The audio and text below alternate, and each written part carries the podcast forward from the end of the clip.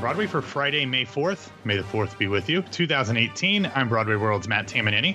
And my name is James Marino.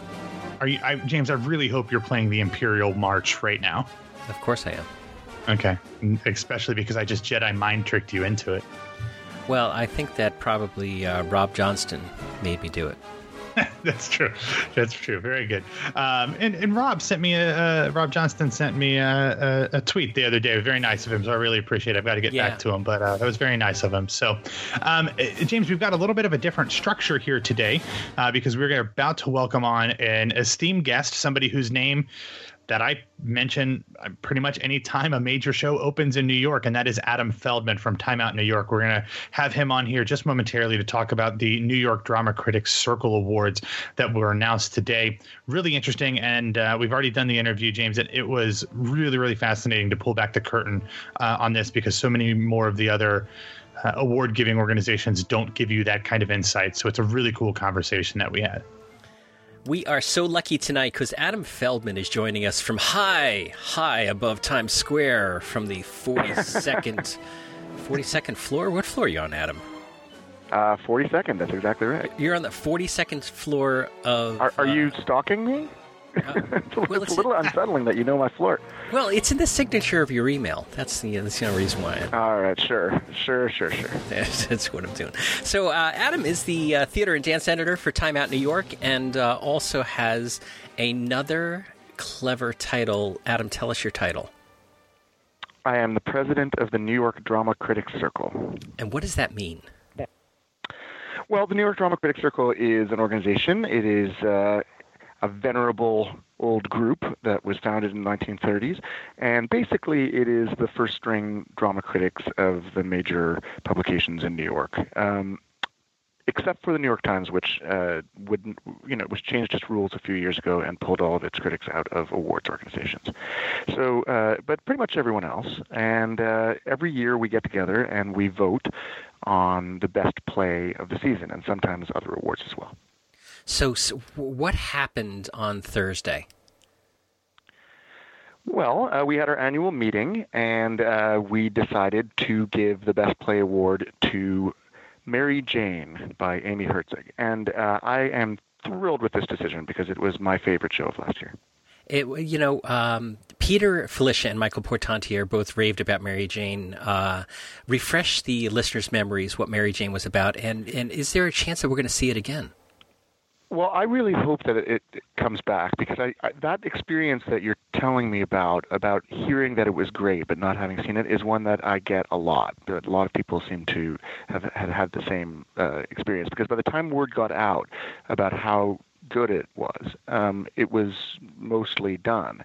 And you know, it's, that's the thing with these relatively short off Broadway runs. This one was at New York Theater Workshop in, in the fall, and uh, you know, by the there's so much news, and by the time you can really sort of get a handle on what to see, it's often uh, too late. So you know, this was a play um, that I was deeply moved by. Uh, it's a play about a single woman with a very severely disabled uh, toddler. Uh, we don't see the child. The child is in the next room, but we, um, but the whole play is about uh, her experience uh, in dealing with this very difficult situation. Uh, there was a cast of five women, and one thing that I really loved about it um, was that it, it, it felt very true to the details of this. Very specific situation and this very sort of tragic situation, but didn't sort of treat it in this maudlin way. And in fact, there aren't really any bad characters in the play. It's interesting to see everyone just kind of um, doing the best they can. Um, and it was so beautiful in all of for me in all of the detail work and all of the acting and beautifully directed. Um, and I, uh, you know, it's I do hope that it finds another life because I, I think that a lot of people would have the same feelings about it that, that I did and that many of the critics in this year's circle did. I was just going to say that it uh, played down at New York Theater Workshop uh, September to October of 2017. So it only had you know four weeks uh, of playing there at New York Theater Workshop.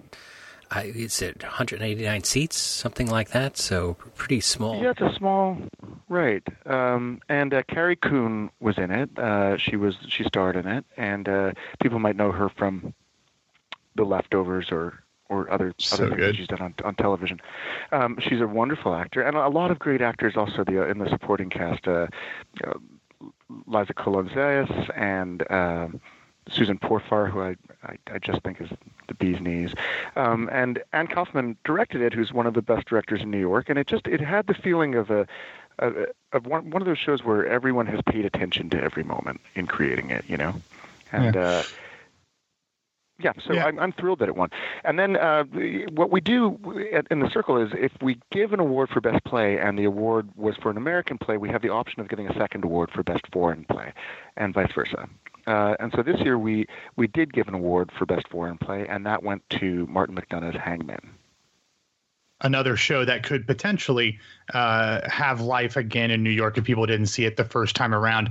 Um, Mary Jane, it- it's going to be a little tough. Carrie Coon just signed on to star in a TV show in the second season of a TV show. So if we're going to bring Mary Well, Jane to. Broadway, that's Yeah. tough. Um, but Hangmen was one that has been rumored uh, even during when the off Broadway run was still going on uh, that could be coming to New York at some time soon. Um, so hopefully that is something that more people will get to see at some point. And but Adam, what I was really interested in, and you said you you guys have the option to give a uh, an award to a foreign player, vice versa, depending on what you pick. You guys have a lot of options with these awards, and you you chose an option this year not to give um, a best musical award. Now, this isn't the first time you've done this. I know it's not even the first time that you guys have done it since you've been the president. I think it was what 2010. You didn't give one as well. If I'm uh, well, 2010 there wasn't there wasn't one as well. Yeah. so, and I and there have been. Well, sorry. No, I was just gonna say I don't. You know, this isn't necessarily. I'm, I'm not asking you to say this show was bad. This is why we didn't give it. But I, I just wondered what goes into the process of trying to make the determination. Because I'm sure there's shows that everybody liked and enjoyed, but where does it come down to? How, where is that level? Where is what is that threshold that a show has to cross for you guys to deem it worthy to give that award? And it, I think it does bear mentioning that the band's visit won last year, uh, so that's Right. why it wasn't eligible. I assume. Right, it was not eligible this year. And there used to be, you know, uh, there used to be, if you go to the uh, New York Drama Critics Circle website, you can peruse the past awards lists, and you'll see that uh, up until fairly recently, it was not that unusual for us to give no award for, for, for best musical. There were there were many years, sort of in the uh, prior to that when it when it didn't happen. We've got we've become a, a bit more uh, regular in that way in giving one every year, but it's not an automatic thing. We we have a first vote, and uh, it's a little slightly complicated ballot system, but the first vote that we have is is strictly uh, a majority kind of thing. So if if if one show wins the first ballot, you know, wins a majority of the votes on the first ballot, then it then it wins the prize. Uh, but then we have a second ballot, and on the second ballot, we decide whether we want to give an award at all. And uh, a lot of the time, for best foreign or American play, uh, we decide not to. And this year, we decided not to uh, uh, for best musical. And there, there's different reasons for that. Sometimes it's because um, no one can sort of agree on which. There's just too much division about which to give it to, and sometimes it's because there's a feeling that none of them, none of the real candidates, rise to the level that we want to honor in our particular organization. Uh, because the Drama Critics Circle is really more about the writing than it is about other things. It was conceived initially as an alternative to the Pulitzer Prize, and it sort of remains that um, in its in its conception of itself. And so, you know, although uh, speaking just personally, there there were a lot of shows that I liked very much this year. There were a lot of musicals that I liked very much this year, but uh, it's a question of whether they stand up as musical theater writing to the to the standard that's of, of past awardees. Yeah. Um, so, and, you know, the, the, for, we actually we are the most transparent voting group in the biz, and every year we post exactly who voted for what. Uh, and you can go to the again to the Drama Critics Circle website and look at this year's awards page, and you will see uh, how the voting went down. Uh, you'll see who, awesome. who voted for what, and yeah, uh, on each on each ballot, and on the when in, uh, in both in both best play and best foreign play, they ended up going to a, a third ballot, which is a weighted point based ballot, and you can see everyone's top three choices for those ballots. And some of the results were very interesting to me. I have to say, I loved Mary Jane, but I didn't quite realize that as many other people felt as as, as, as, strongly about it as I did. Um, so that was a very happy surprise for me. And uh, and you'll see that some shows that you know, like Cost of Living, which won the Pulitzer Prize this year, uh, had very little support from uh, from anyone. I think it made one per. I think it was the th- one critic's third choice. Um, hmm. And uh, you know, Cost of Living is a play that I liked quite a lot. Um, I thought it had really great moments, but I was surprised that it won the Pulitzer. The Pulitzer is decided by very, very few people. So this is um, this is more of a consensus, and it's a consensus of people who who spend their lives uh, going to the theater and thinking about it in those terms. Yeah. Well, um, I'm looking at the dramacritics.org website, and uh, just to give people a taste of this, because you can spend a lot of time here uh, looking at this thing. Uh, just the best musical first ballot, we had Hilton, Hilton Als, uh, The Boy Who Danced on Air, David Cote, uh, Jerry Springer, The Opera, Joe Dziemianowicz abstained, Michael Feingold, Bella, An American Tall Tale, Adam voted for Jerry Springer, The Opera, David Finkel abstained, Sarah Holdren, K-pop, uh, Isherwood abstained. Uh, Chris, Christopher Kelly, SpongeBob SquarePants. David Rooney abstained. Frank Scheck, K-pop. Barbara Schuler, K-pop. Helen Shaw, Old Stock, at Refugee Love Story. I don't know Old Stock. I have to check that out. Uh, uh, it was actually really good. It was at 59 59. I think it's closed now, but it was a, yeah, a yeah, really no, quirky and interesting show. To go back and read about it, I'm sh- sure most of the stuff, you know, hard to find the off Broadway stuff. So so close. David Sheward, Mean Girls, uh, Marilyn Stasio, SpongeBob, Zachary Stewart, The Boy Who Danced on Air, Terry Teachout, Miss You Like Hell, Elizabeth Vincentelli, Jerry Springer the Opera, and Matt Windman, Jerry Springer the Opera. These are, you know, these names, not only the shows, but these uh, folks who have voted here, we talk about uh, near, you know, every week on, on Broadway Radio as the, the, the leaders in thought in in uh, critical review of theater. So I encourage our listeners to get over to dramacritics.org uh, and check this out. It's really very interesting. I was just going to say, like as you can see, there was really there was no consensus this year on best musical yeah, at all. There, exactly. All over, and there's just so many uh, different candidates.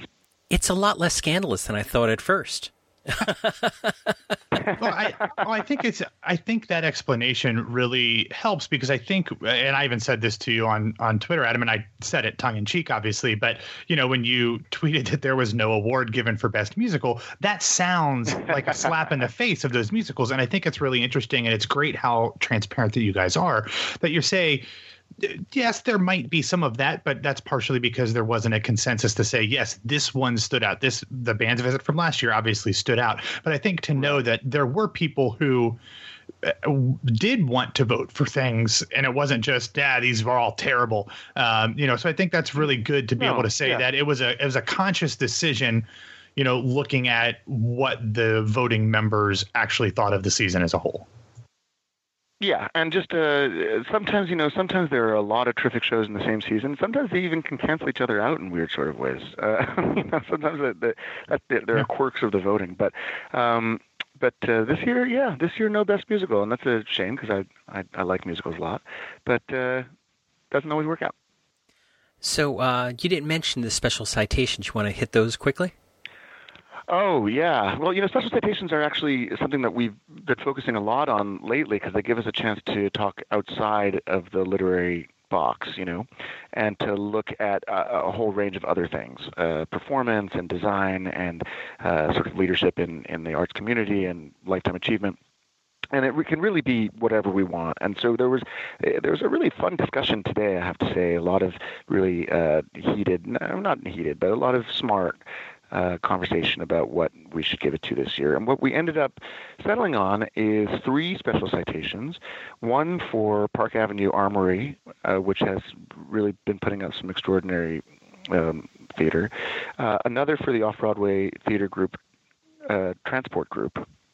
Uh, Jack Cummings III's group, uh, which again has has been on a, a, really solid run and has been doing really good work without quite getting the recognition it deserves for some time. And uh, and a third special citation to the staging, design, and illusions of Harry Potter and the Cursed Child.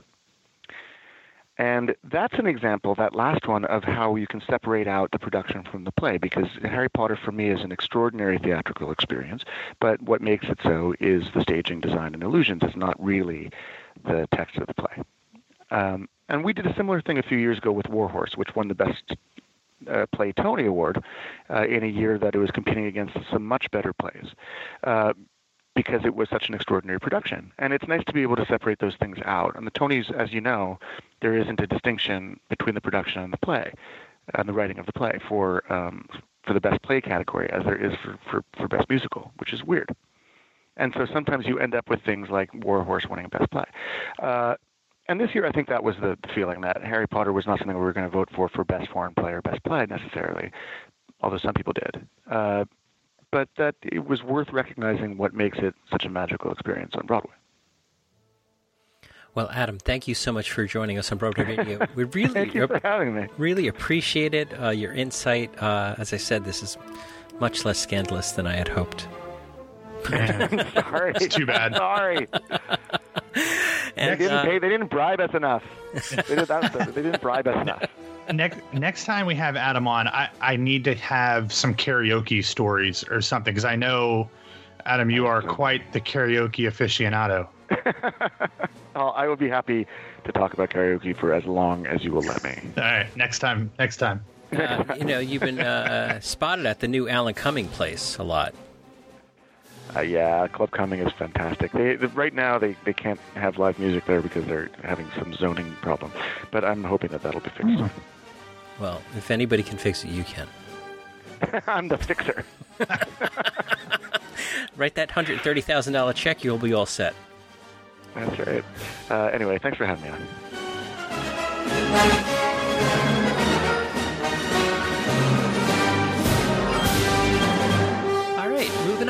Uh, the West End musical, everybody's talking about Jamie, is working on a New York transfer.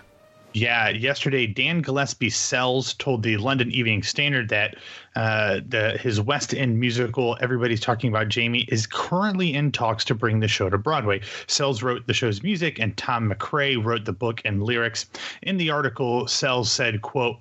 I'm just going to keep my fingers crossed for Broadway. We would love to keep on telling the story and take it around the world who knows? It's just talks at this stage. He also mentioned that there's thoughts about making it into a film as well. Um, everybody's talking about Jamie is about a 16 year old boy who overcomes prejudice, beats the bullies, and steps out of the darkness and into the spotlight and becomes a sensation. No, stop singing Tommy. It's a different show. Um, but James, I know that our friends uh, Robbie and Patrick have both seen it and raved about it. It got fantastic reviews over in London. So even though we don't see a ton of British musicals transferring, especially in comparison to British plays coming across the pond, it would be great to get this one uh, into New York next season, or I, I guess technically it's it's this season now because we're into the 2018 2019 season. So um, fingers crossed that they find an enterprising producer that wants to bring a small, not flashy show over, um, and let us see how it does on the Great White Way. Uh, are, are, are you um, a fan of Spinal Spinal Tap? Uh, taking it to eleven. Yeah, I haven't seen it in many years, but I love the Christopher Guest stuff. So we we can say London is it's not a very big musical town. You could say that. yeah, absolutely. I love. Um, I gotta say, my favorite. Uh, uh a lot of people will say "Waiting for Guffman," "Best in Show," all of those things. I love "A Mighty Wind." Mighty Wind. If, Mighty if you wind, haven't yeah. seen A Mighty Wind, it's very, very good.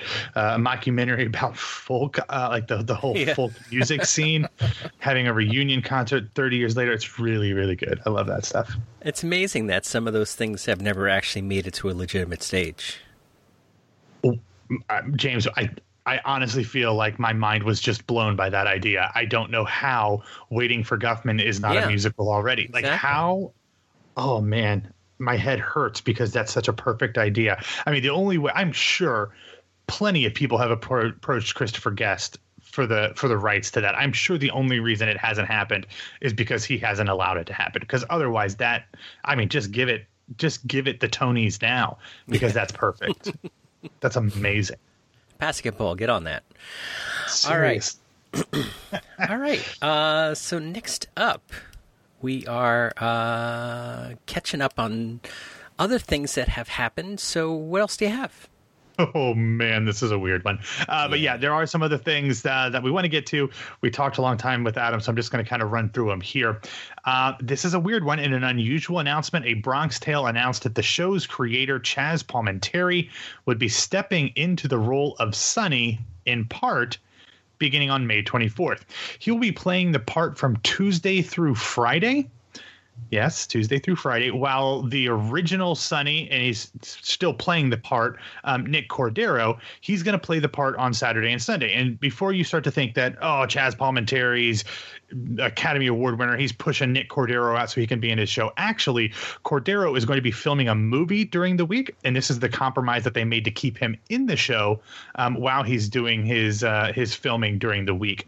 The production does say, and I I guess I take them at their word. This might require some more uh, uh, research, but the production says that this is the first time that an actor has played the same role in a play, in the film adaptation of the play, and then in the stage musical adaptation of said film and play. Um, Chaz Palminteri, you know, wrote this. It was a one man show originally.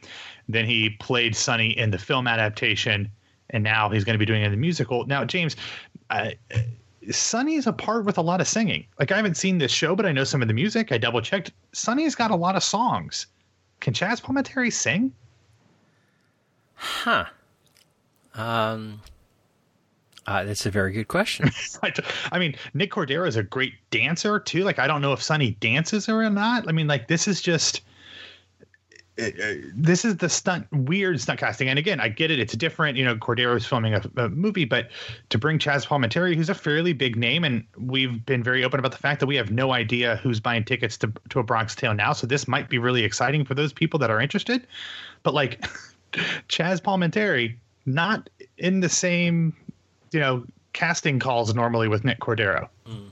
i'm waiting for them to bring in uh, bobby de niro I mean, he is the the show's co-director. I mean, he could be Calogero, you know, yeah. if they need somebody from uh, from Tuesday to Friday. You know. All, All right, let's move forward. Uh, Casey Nicholaw to to direct a big screen Spamalot.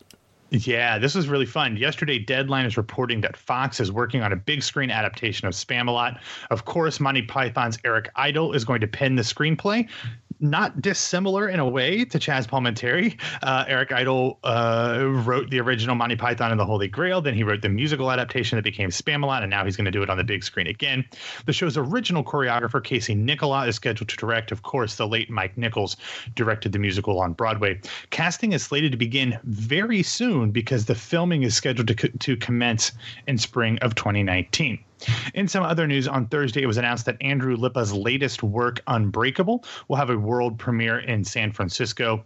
Uh, Unbreakable will document the gay experience in America beginning in 1900. The piece will play the Nourse Center or the Nourse Theater for three performances, June 22nd and 23rd, and will feature the San Francisco Gay Men's Chorus.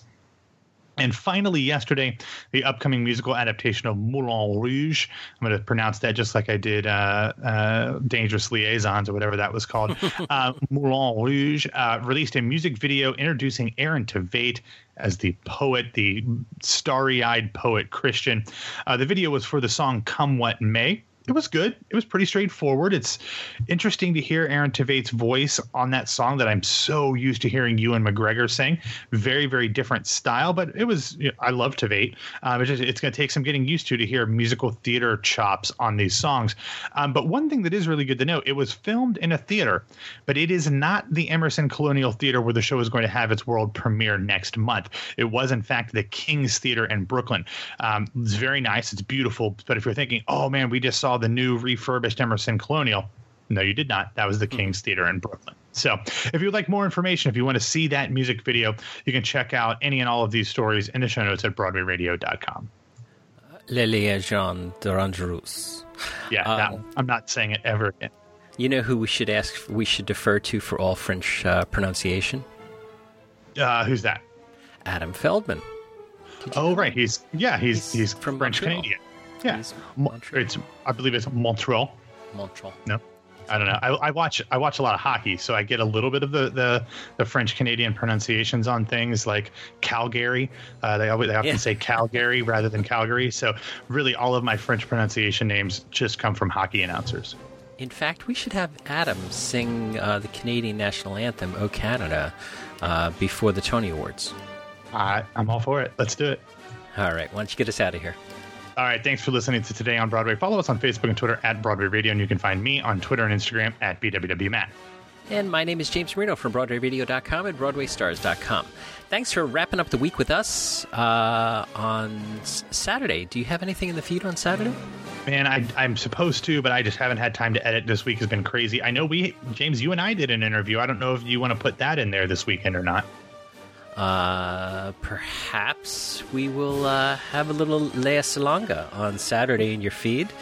And uh, on Sunday this week on Broadway with uh, Michael Portantiere and Peter Filichia, we are going to have a special guest on with us. They, the special guest name is the Tony nominations, where we will talk long and, and deeply about all of them. So, I was uh, excited. Uh, you got me excited for a special guest, and then it is the Tony Award nominations are a special guest. so, uh, otherwise, uh, Matt and I will be back in your ears on Monday. We'll talk to you then.